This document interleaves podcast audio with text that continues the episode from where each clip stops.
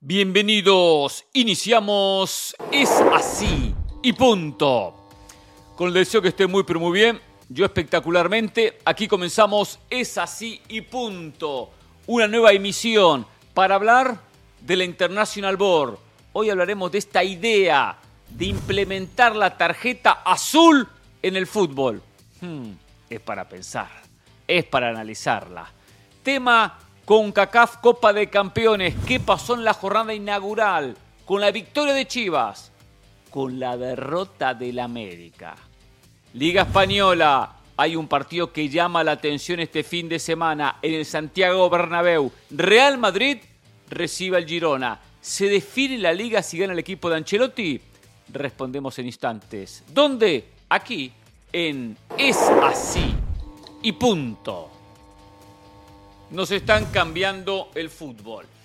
Lamentablemente, la International Board está analizando la posibilidad de incorporar la tarjeta azul en el fútbol. Sí, la tarjeta azul. A esto que ya es constante en la International Board de estar cambiando, cambiando y cambiando las reglas del fútbol. Y ojo que hay cambios que han sido positivos. Recordemos que en el pasado, por ejemplo, el portero no podía eh, eh, podía agarrar la pelota con la mano cuando se la pasaba un compañero. Hoy no puede agarrar la pelota con la mano. Eso fue un cambio muy positivo en el fútbol. Le dio mucho más agilidad al deporte. Esa especulación que el defensor para el arquero, arquero con la mano, el arquero para el defensor, el defensor para el arquero, el arquero con la mano. Ya terminó. Perfecto. Pero ahora quiere implementar la tarjeta azul. The Telegraph, el diario británico, eh, informó que la International Board está, eh, ya aprobó esta sanción, que después pasa a un comité que tiene que terminar de aprobarla para que se comience a llevar a cabo como un experimento. Y hasta la FA sería el torneo donde se llevaría a cabo dicho experimento. ¿Qué sería la tarjeta azul? Una expulsión por 10 minutos. Un jugador tiene un comportamiento incorrecto, tarjeta azul, expulsado 10 minutos del partido. 10 minutos y entra tipo como pasa en otras disciplinas, pasa en otros deportes, pasa en algunos deportes donde es verdad que hay estas sanciones, estas expulsiones temporarias, pero acontece porque son deportes con menor cantidad de deportistas. 11 contra 11 es el fútbol. Hay deportes que son 5 contra 5, 6 contra 6. Y 10 minutos, perfecto, perjudica a un equipo. Pero claro, ya jugar 5 contra 6 hay una gran diferencia. Por eso no existe la expulsión y sí la expulsión temporaria. Ahora, ¿por qué la quieren implementar en el fútbol? Pues están cansados de hacer cambios, cambios y cambios y pruebas que la verdad no están sumando nada. ¿Qué suma esto de la tarjeta azul? No me gusta. ¿Qué, qué llevaría al deporte? A buscar una cosa intermedia entre una amarilla y una roja. Para eso está la tarjeta amarilla para sancionar y una segunda amarilla para expulsar y sacar al futbolista del partido. Ya está. ¿Por qué una sanción eh, momentánea de 10 minutos? Imagínense el equipo A recibe una tarjeta azul, el futbolista fuera por 10 minutos. ¿Qué hace ese equipo A? Durante esos 10 minutos va a especular, va a especular, va a hacer tiempo, va a entretener la pelota, va a atacar poco, hasta que pasen los 10 minutos y su jugador regrese a la cancha. Lo cual va a jugar en contra del espectáculo. ¿Y por qué tenemos que cambiar tanto? ¿Por qué tenemos que buscar una sanción de 10 minutos? Si ya hay manera de sancionar a los futbolistas que tienen comportamientos incorrectos. Para eso, amarilla. Y si el comportamiento límite, roja. Ha habido muchos equipos que con 10 hombres han ganado partidos. Ha habido muchos equipos que con 9 hombres han ganado partidos. Lo cual con tarjeta roja está bien. Se sanciona a un jugador fuera de la cancha y el equipo sigue compitiendo.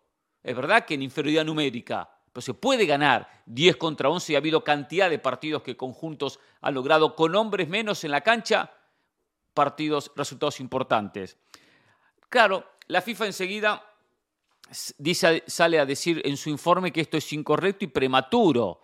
Dice que es una regla que todavía eh, eh, hay que analizarla, hay que aprobarla, que está todo muy verde, que no hay nada eh, todavía ya decidido en cuanto a esto.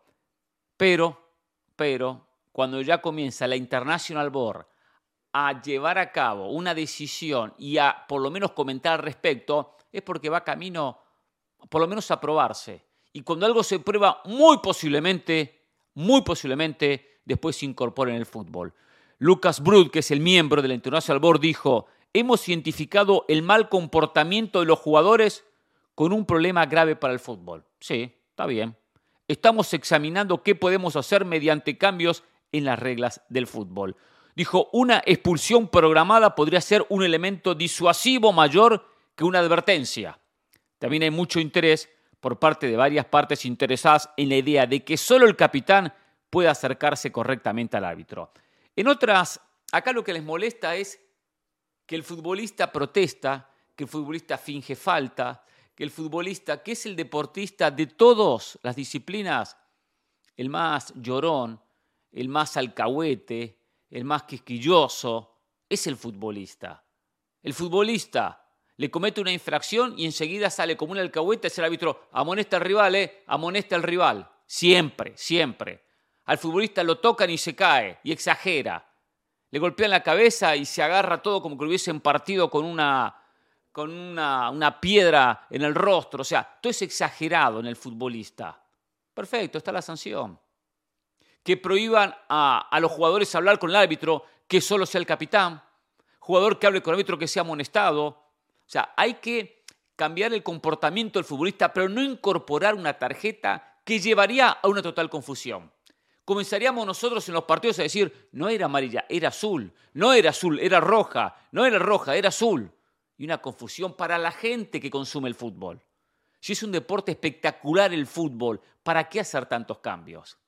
Hoy por hoy vemos que hay un inconveniente muy grande, que es el VAR. Todavía no logran implementar el VAR como se, como se tiene que implementar. Se busca la hormiga y no se busca el elefante, es decir, ante un error, se busca que apenas hubo un rostro, un contacto, que apenas le tocó el rostro, que apenas le tocó la cara, que cosas muy pequeñas. Y se terminan sancionando penales, jugadas claves en los partidos. Eso es lo que hay que corregir. El VAR es bienvenido en el fútbol, pero todavía no lo aplican de manera correcta todos los árbitros, todos los árbitros. No, no es un VAR que hoy nos diga, realmente terminamos viendo la justicia gracias a la tecnología. No, a veces hay justicia y a veces no. Se sanciona cada cosa a través del VAR, donde se busca, se busca, se busca, se busca y algo se encuentra. Sí, hubo un pequeño empujoncito, anulamos el gol. Hay que trabajar en mejorar lo que ya está, no implementar más confusión en el fútbol, no implementar más problemas en el fútbol, no implementar más ideas absurdas en el fútbol. Y dejemos de copiar otros deportes. Corrijamos el VAR porque el VAR es una herramienta espectacular para que con la tecnología el árbitro tenga una herramienta extra, una herramienta muy importante que ante sus errores la herramienta lo corrige. Perfecto, ya está. Pero implementemos el VAR de manera correcta. En eso tiene que trabajar la FIFA, en eso tiene que trabajar la International Board, en eso tienen que trabajar los hombres de pantalones largos. No en traer, traer, traer eh, y traer ideas.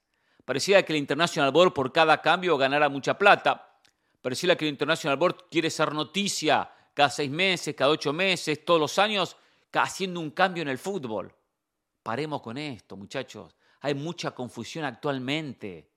En el tema de las manos hay una confusión terrible y encima muchos colegas y periodistas, técnicos, jugadores, que no están preparados, que no en los reglamentos dicen cualquier disparate, dicen cualquier cosa hay un reglamento claro en el tema de la mano.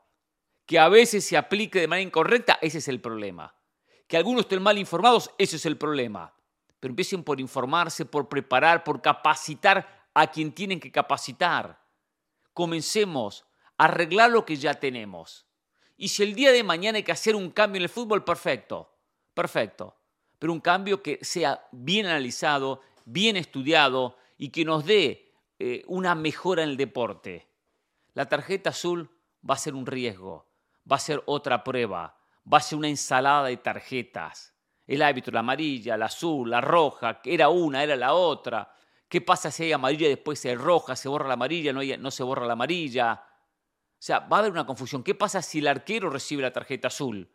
¿Qué pasa si el portero recibe la tarjeta azul? ¿Se va el portero? ¿Y quién ataja? ¿Un jugador de campo? qué diferencia que estoy haciendo. Entonces el portero no, no tenemos que sacar al portero. Por lo tanto, el portero no entraría en esta ecuación de la tarjeta azul. El resto sí, el portero no. Porque hay una diferencia entre perder un delantero por 10 minutos, perder un defensor por 10 minutos que perder el portero por 10 minutos. Es muy difícil tener un jugador en el campo de juego de las condiciones del portero.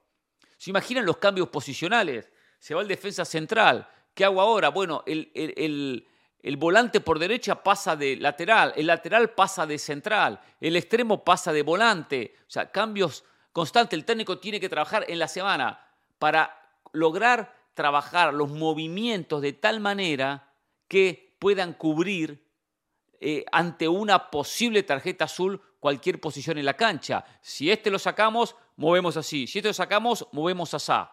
Que es diferente a la expulsión. La expulsión es pierdo un jugador. Y como pierdo al futbolista, hago un cambio y rearmo mi parado, rearmo mi alineación.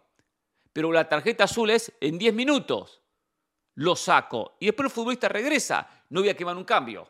Si me sacan un futbolista por 10 minutos, que voy a hacer un cambio para traer un defensa central. Y después el jugador vuelve. ¿Y qué hago con el defensa central que entró? En el caso, me sacan un defensa central por tarjeta azul, 10 minutos fuera. Lo cual coloco un defensa central para cubrir el puesto. Son muy importantes los centrales. Mi, equipo está ganando, por ejemplo. Y después a los 10 minutos vuelve el defensa central. ¿Y qué hago con el que entró? ¿Lo pongo de qué puesto? ¿Lo vuelvo a sacar? Entonces, eh, cambiamos el deporte, muchachos. No, no traigamos ideas eh, absurdas simplemente porque se nos ocurre cambiar por cambiar.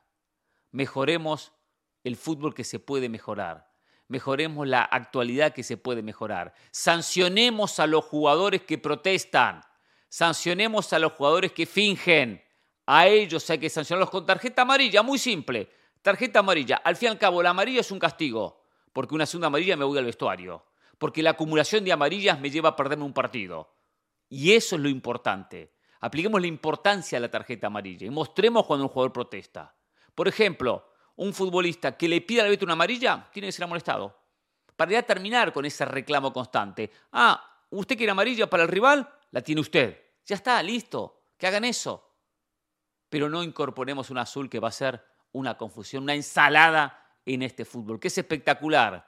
Pero parece que los que jugaron poco, los que no le pegaron la pelota, los que de fútbol solamente lo ven y no sienten lo que está en la cancha, simplemente quieren cambiar y cambiar y cambiar para terminar siendo noticia. La mejor noticia es arreglar lo que ya está y sigamos de esta manera. Es así. Y punto. Comenzó a disputarse la primera ronda de la CONCACAF Copa de Campeones. Perdió el América. Vergonzoso resultado del conjunto de Coapa al perder ante el Real Estelí por 2 a 1. Perdió ante un equipo nicaragüense. Sí, nicaragüense. Uno entiende que hay dificultad en jugar en Centroamérica. Uno lo entiende que no es fácil. Pero una cosa es pierdo con un equipo hondureño, con Olimpia, con Motagua. Pierdo con un equipo de Costa Rica, con Saprissa, con Alajuelense. Pero perder con un equipo nicaragüense es vergonzoso. La verdad que es vergonzoso. Cuando el fútbol nicaragüense está por debajo de Honduras, por debajo de Guatemala, por debajo de El Salvador, por debajo de Panamá, por debajo de Costa Rica. Históricamente lo ha estado y siempre va a estar ahí. ¿Podrá hoy por hoy la selección competir, tratar de soñar con acercarse a una ronda final, eh, en clasificar una Copa Oro? Hablamos del fútbol nicaragüense. Y América terminó perdiendo 2 a 1. No me importa que América mereció más, porque tuvo oportunidades. El hecho de haber estado perdiendo 2 a 0 durante gran parte del partido abre las claras de una América que llegó mal preparado, que miró al rival por encima del hombro, que habrá dicho el propio técnico, ah, Real Estelí, una papita, un equipo de quinta categoría, y que es de quinta categoría. Yo no tengo dudas que América como local lo va a dar vuelta. No tengo ninguna duda. América lo va a dar vuelta y América va a pasar de ronda. Pero aunque pase de ronda, nadie le va a borrar que fue a Nicaragua y perdió. Sí, a Nicaragua. Y perdió dos goles contra uno. Eso nadie lo va a borrar. Con jugadores como Cáceres en la alineación, como Brian Rodríguez en la alineación, como el propio Valdés que terminó ingresando, como el propio Fidalgo que terminó ingresando, como Julián Quiñones que arrancó como titular. O sea, una alineación con jugadores importantes, Sendejas como titular, Malagón en el arco. Por cierto, Lara, cuánto que se habló de Lara, Qué bien que se habló de Lara, que en su momento pintaba bien. Viene un centro, se queda parado en el gol de Marvin Flete. Parado. Ni atacó la pelota, ni tomó la marca. En el cabezazo que deriva en el segundo gol del Real Estelí.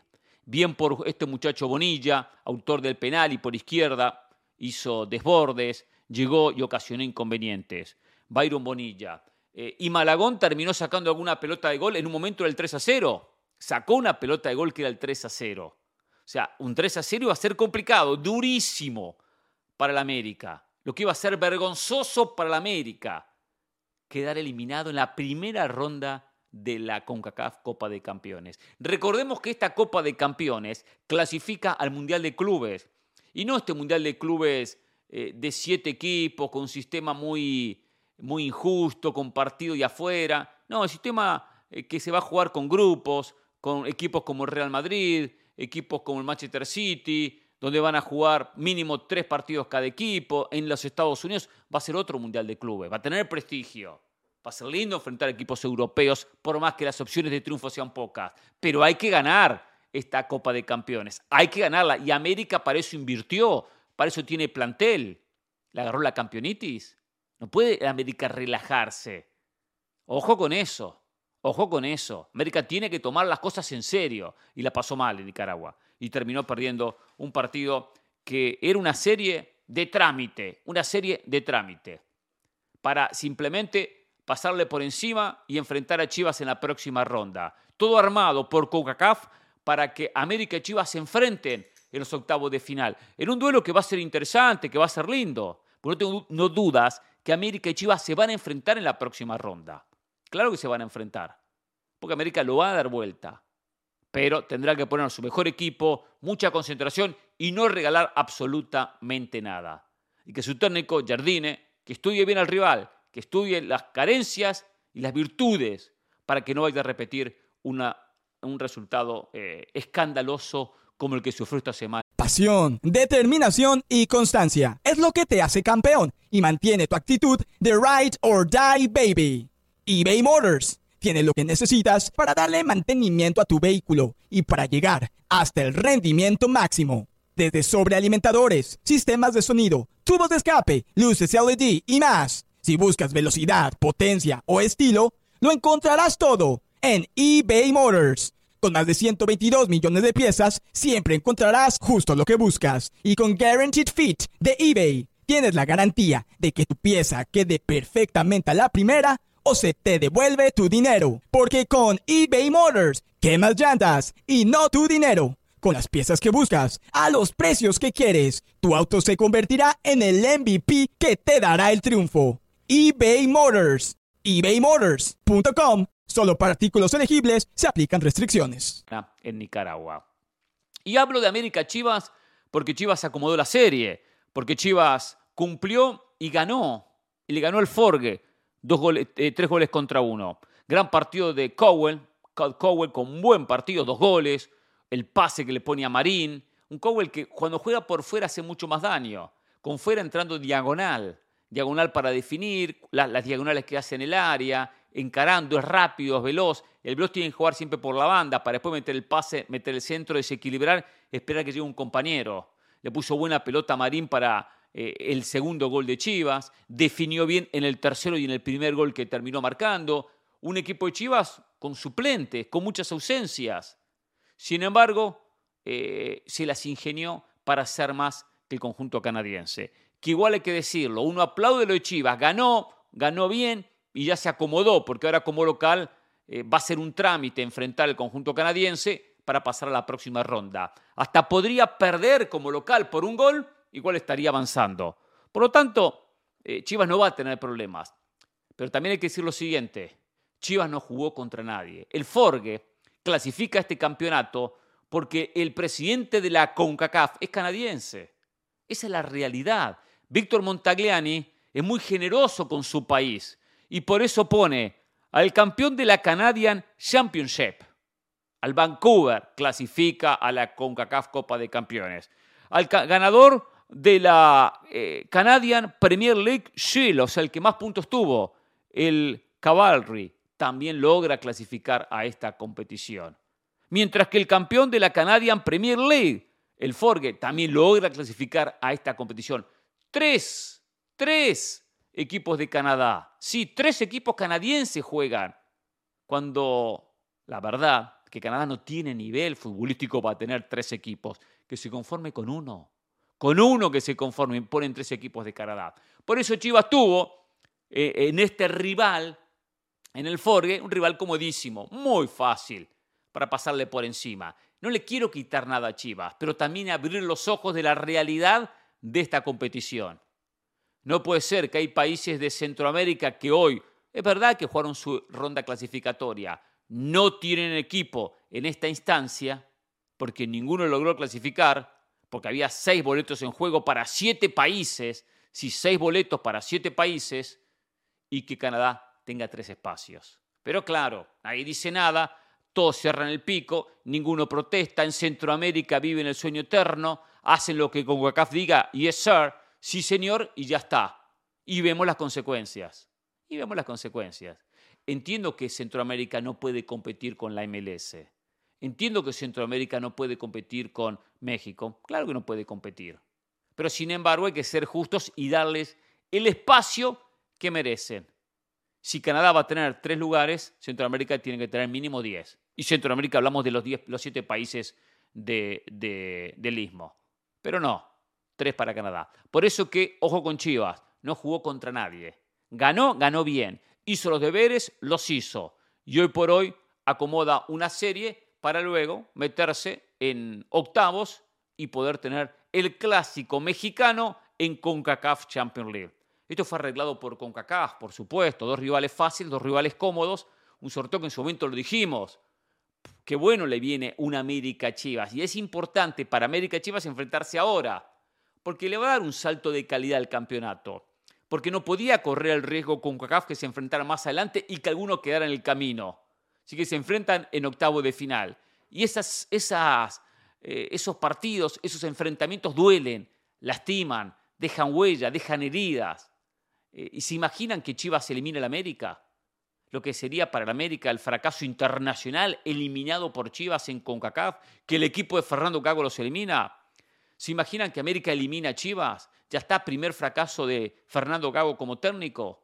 A nivel internacional, América vuelve a ganarle, lo vuelve a eliminar el campeón de México. Entonces, hay mucho en juego y es bueno para el campeonato. Por eso, dos flanes en la primera ronda, dos equipos de trámite, entrar en calor con el Estelí y con el Forge. Los dos pasaron la prueba eh, eh, eh, y los dos se enfrentan en la próxima ronda. El América todavía con 90 minutos pendiente, a dar vuelta una historia porque esta derrota, gracias al gol de Julián Quiñones, lo dejó cómodo para la revancha. Lo va a terminar dando vuelta. Para Chivas, simplemente un trámite. Queda lo de equipos, el resto de equipos mexicanos, donde Monterrey cumplió a creces, fue y goleó a Comunicaciones 4 a 1, un equipo importante de Guatemala. Toluca va y le gana a Herediano de Costa Rica, uno de los grandes de Costa Rica, con Saprissa, con la Liga, 2 a 1, buen triunfo. Sobre el final descontó Herediano para eh, tener alguna esperanza con un 2 a 1. Muy difícil ahora darlo vuelta en el Nemesio 10. Y Tigres con Vancouver, ya ahí hablamos de otro nivel, porque eh, Vancouver es un equipo de la MLS y como equipo de la MLS complica y lo estaba perdiendo. Apareció Guiñac, qué golazo de Guiñac de tiro libre, empató y para Tigres termina siendo un buen resultado. El equipo de Robert Dante Siboldi como local sabe que ganando se mete en la próxima ronda del certamen. Y ahora ya ante su público, en condición de local, en el volcán, va a ser otra historia y seguramente Tigres se va a meter también en la próxima instancia de este certamen. Un campeonato reestructurado, con más rondas, con más partidos, donde, como siempre, viene armadito para que México y Estados Unidos estén disputando las instancias decisivas de este torneo. Que aparte hay que decirlo, lo arman para tener enfrentamientos entre ambos, lo arman para que haya cruces como el de América Chivas en la próxima ronda, pero también hay que decir, del resto, poco aportan, poco y nada. Eh, no le quito nada y felicito a la gente de Nicaragua por el triunfo pero hay que decir la verdad, Centroamérica está muy por debajo y no hace nada para crecer. El Caribe no hace nada para crecer. Canadá no hace nada para crecer. Y al fin y al cabo, por más que CONCACAF arma su torneo, el resto terminan siendo los payasos del circo. ¿eh? Aparecen un ratito, dan la cara, desaparecen, pero en el momento importante, en la actuación importante, aparecen los equipos que ya conocemos, los grandes de México y los grandes de la MLS, para disputar lo que va a ser un cupo importante, ¿eh? Porque el Mundial de Clubes no se lo va a querer perder nadie. Es así, y punto. Este fin de semana, en lo que va a ser la vigésima cuarta fecha de la Liga, en el Santiago Bernabéu, Real Madrid recibe al Girona. Real Madrid líder con 58 puntos contra el Girona que está segundo con 56. Sin dudas, un partido importantísimo para ambos. Un partido que va a definir la liga si acontece uno de los tres resultados. A ver, Real Madrid lo vio como favorito, sí, el Madrid lo vio como favorito de este partido. Eh, me ha tocado comentar algunos partidos del Girona, he visto cómo juega el Girona, juega muy bien el conjunto de Michel, pero hay que decirlo, a la hora de la verdad, el Madrid tiene una jerarquía individual superior. El Madrid, por más que llega con algunas ausencias y algunas dudas en su alineación, tiene mayor eh, poder individual. Y son partidos finales, son partidos mucho en juego, son partidos donde hay que tener ese temple, esa personalidad, esa jerarquía para afrontar los partidos. Y a Girona le falta eso. Madrid todo lo contrario. Por eso uno ve al Madrid que ya le pasó por encima al Girona en su cancha, como favorito para este partido. Lo cual, por más que tiene algún inconveniente, y especialmente la saga central, tiene problemas, el Madrid eh, seguramente con algún movimiento interesante que hará Ancelotti lo va a lograr solucionar. ¿Por qué? Porque Nacho está descartado para este partido, porque Rudiger llega con lo justo y lo van a probar en el día de mañana, porque eh, el propio el propio Militao y Alaba están descartados. Por lo tanto, habrá que ver quién acompaña a Rudiger que va a jugar eh, como defensa central. ¿Con quién? Con Carvajal posiblemente y Lucas Vázquez por derecha. Es un movimiento interesante. ¿Por qué? Porque es el sector del campo de juego donde más genera el equipo de Girona con la presencia de Sabio. Sabiño es un jugadorazo, el brasileño, zurdo, juega por izquierda, también se mueve por derecha, desborda, gana mucho en el uno a uno y es la clave para que después Dovic en el medio termine culminando cada ataque del conjunto catalán. Y ahí es donde va a tener que improvisar y emparchar el propio Ancelotti. Uno piensa, Lucas Vázquez, Carvajal, Rudiger y Mendy por izquierda, los cuatro del fondo. Entonces desde ahí hay un Lucas Vázquez que como, como lateral por derecha a veces deja sus dudas, porque no es un lateral, es improvisado en ese puesto. De la mitad para arriba no hay inconveniente, porque jugará Jomení recuperado, juega Valverde, juega Tony Cross, juega eh, Benningham, juega eh, Vinicius, que está recuperado, que está bien, y juega el propio Rodrigo, y tiene un equipo realmente para temer a cualquiera. Con Vinicius y su desequilibrio, con la presencia del inglés, con Rodrigo que tiene que terminar mejor las jugadas y levantar su cuota goleadora. Pero ahí está la jerarquía que el Madrid tiene y que seguramente va a imponer en el campo de juego. Hay que analizar ese duelo Vinicius-Sabio, Sabinio contra Vinicius, que son duelos de dos jugadores que actúan en el puesto eh, similar, extremo por izquierda, y son los dos jugadores desequilibrantes. Ahí puede llegar a estar la clave del partido para ambos. Vinicius es el hombre que desequilibra, que genera, que gana el uno a uno, que rompe de contragolpe, porque si algo tiene Girona es un equipo muy frontal en los ataques, es muy frontal, es muy directo, ataca apenas recupera, ataca con mucha gente. Ante la pérdida, ante la pérdida de la pelota, ante el error de la pelota, el pase va a ir para Vinicius. Y ahí es donde va a iniciar Real Madrid ataque. Después tendrá que acompañar eh, Bellingham para terminar como nueve, que la hace muy bien, tendrá que acompañar a Rodrigo, tendrá que llegar Valverde, Tony Cross, para ese desequilibrio de Vinicius cristalizarlo en gol pero va a ser muy importante el desempeño de ambos. Eh, Sabio, conocemos lo que viene mostrando, es una de las figuras de la liga, el punto que se va a ir al Manchester City la próxima temporada. Todos sabemos que es parte del grupo del City Group, el Girona, el City, y por eso, al ver un jugador con tantas condiciones técnicas tan espectaculares, el City dijo, no, lo llevó para casa, eh, y que Girona se arregle con lo que tiene. Eh. Dovic, el delantero, que siempre pivotea de manera correcta, que está para culminar, que es el socio ideal, que no jugó el partido contra el Real Sociedad. Un partido donde quedó expuesto Girona. Contra la Real Sociedad quedó expuesto el conjunto de Michel. Por cierto, Michel tampoco va a estar en el banco de suplentes, porque fue expulsado casualmente en ese partido contra el conjunto de Imanol Alguacil. Entonces, eh, en ese encuentro se lo vio mal con la pelota, eh, eh, terminó siendo más la Real Sociedad y lo partió en dos con mucha presión arriba. Lo presionó, le achicó el espacio en el medio y tuvo cantidad de inconvenientes para poder sacar la pelota de atrás el conjunto del Girona. Va a ser duro partido para Girona, va a ser un duro examen. Y un duro examen donde si pierde, si pierde, por más que las matemáticas le dan la posibilidad todavía muy amplia de ganar la liga, tiene que empezar a despedirse. Es un partido donde, si empatan, la historia continuaría igual. Sería 59 contra 57 puntos. Van a faltar 14 fechas, es decir, 42 puntos en disputa. No se define nada si empatan. Si gana Girona, Girona toma la punta. 59 para Girona, 58 para el Real Madrid. Prácticamente es cabeza a cabeza, un punto. Faltando 42, cualquier cosa puede pasar, por tanto no se define nada. Pero si gana el Madrid, le saca 5 puntos. Le saca 5 puntos de diferencia.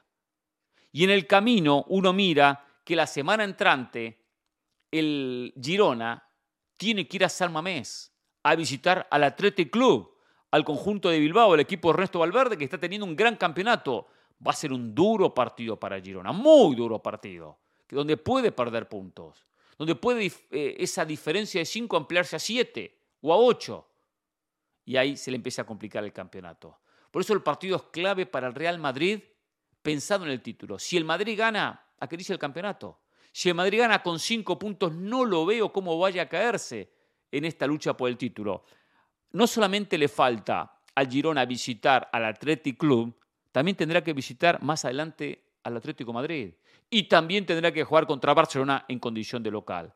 Para el Real Madrid los partidos bravos son local contra el Atlético Club y local contra el Barcelona. Ya jugó los dos partidos contra el equipo de Simeone, lo cual se sacó un rival de encima muy importante. Lo cual en ese calendario, en un rápido análisis del calendario, está mejor posicionado el Real Madrid que el conjunto Girona.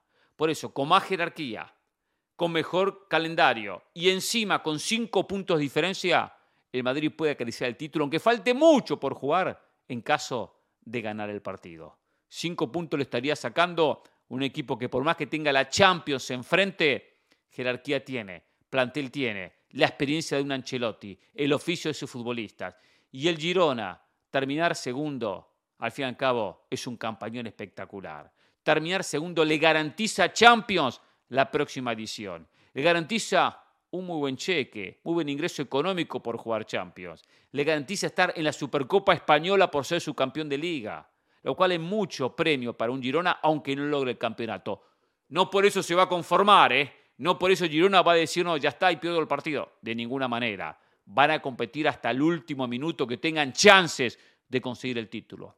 Pero no podemos borrar lo muy buen trabajo, el muy buen trabajo que ha hecho Michel y todo el conjunto catalán en esta temporada. Por lo tanto, un partido para alquilar balcones. Un Real Madrid favorito y puede acomodar la liga en caso de sumar los tres puntos. Habrá que ver si lo hace, pero el favorito de siempre pisará fuerte seguramente con su jerarquía y su historia en el Santiago Bernabéu. Ojalá, ojalá que el árbitro no se meta. Ojalá que el árbitro no sea noticia. Ojalá que del arbitraje no hablemos es lo único que pido para este fin de semana. Que no manche en el partido una decisión arbitral de las que conocemos, que en la mayoría de los casos favorece a quién? Al Real Madrid. Que no tenga el árbitro que meter la mano, que haga el mejor trabajo posible por el bien del fútbol, por el bien de la liga y por el bien del Real Madrid. Es así y punto. Hasta la próxima.